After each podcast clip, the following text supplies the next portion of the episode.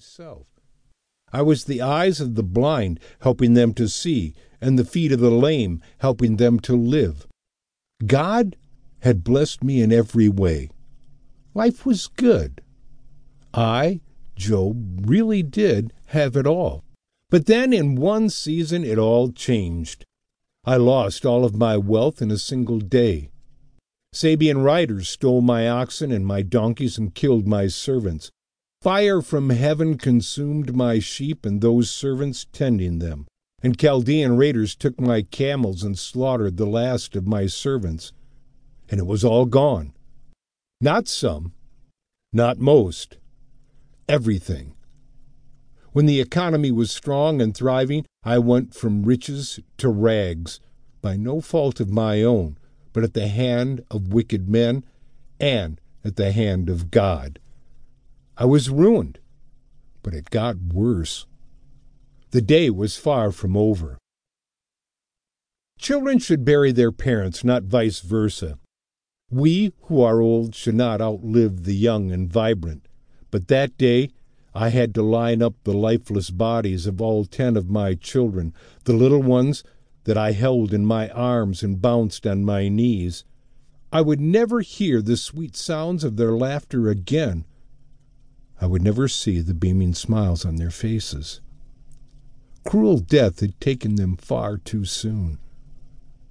Naturally, I took it hard, but my wife took it harder. I tried to comfort her, but she shouted, My babies are in the ground. How can anything bring me comfort? Words can't describe the great grief and sorrow that consumed us both. I thought I had lost everything that day, but I was wrong. There was still more for God to take. One morning I arose early to visit the graves of my children, as I did every day. But that day, by the light of the lamp, I saw the spots on the back of my hands.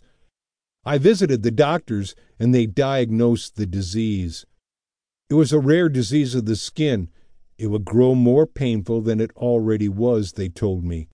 The sores would soon ooze and spread across all of my body, they warned, making me repulsive to everyone who saw me. The chance of recovery was slim. God had taken my health. And then, as if things weren't bad enough, God delivered the harshest blow yet. He took my wife and he took my friends. No, they didn't die. He spared their lives, but far worse. He turned them against me. My wife, the bride of my youth, and next to God, the sole object of my love and devotion, she now hated me. She blamed God and she blamed me for the death of our children. She told me to give up hope. Curse God and die, she said. I left.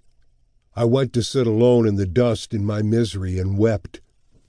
Then my so called friends came to offer their miserable comfort. After giving me the silent treatment for seven endless days, they turned against me. They all swore that I had committed some great and secret sin against God, and that I deserved all that I got. And now, worst of all, my faith began to slip. I lamented to my friends, and to the God who so cruelly made me just to bring me to ruin and misery. I said, Does not a man have hard service on earth? Are not his days like those of a hired man? like a slave longing for the evening shadows, or a hired man waiting eagerly for his wages. So I have been allotted months of futility, and nights of misery have been assigned to me. When I lie down, I think, How long before I get up? The night drags on, and I toss till dawn. My body is clothed with worms and scabs. My skin is broken and festering. My days are swifter than a weaver's shuttle, and they come to an end without hope. Remember, O God, that my life is but a breath. My eyes will never see happiness again. Let me confess to you right now that not everything I said was godly, but understand what a valley I was in. God seemed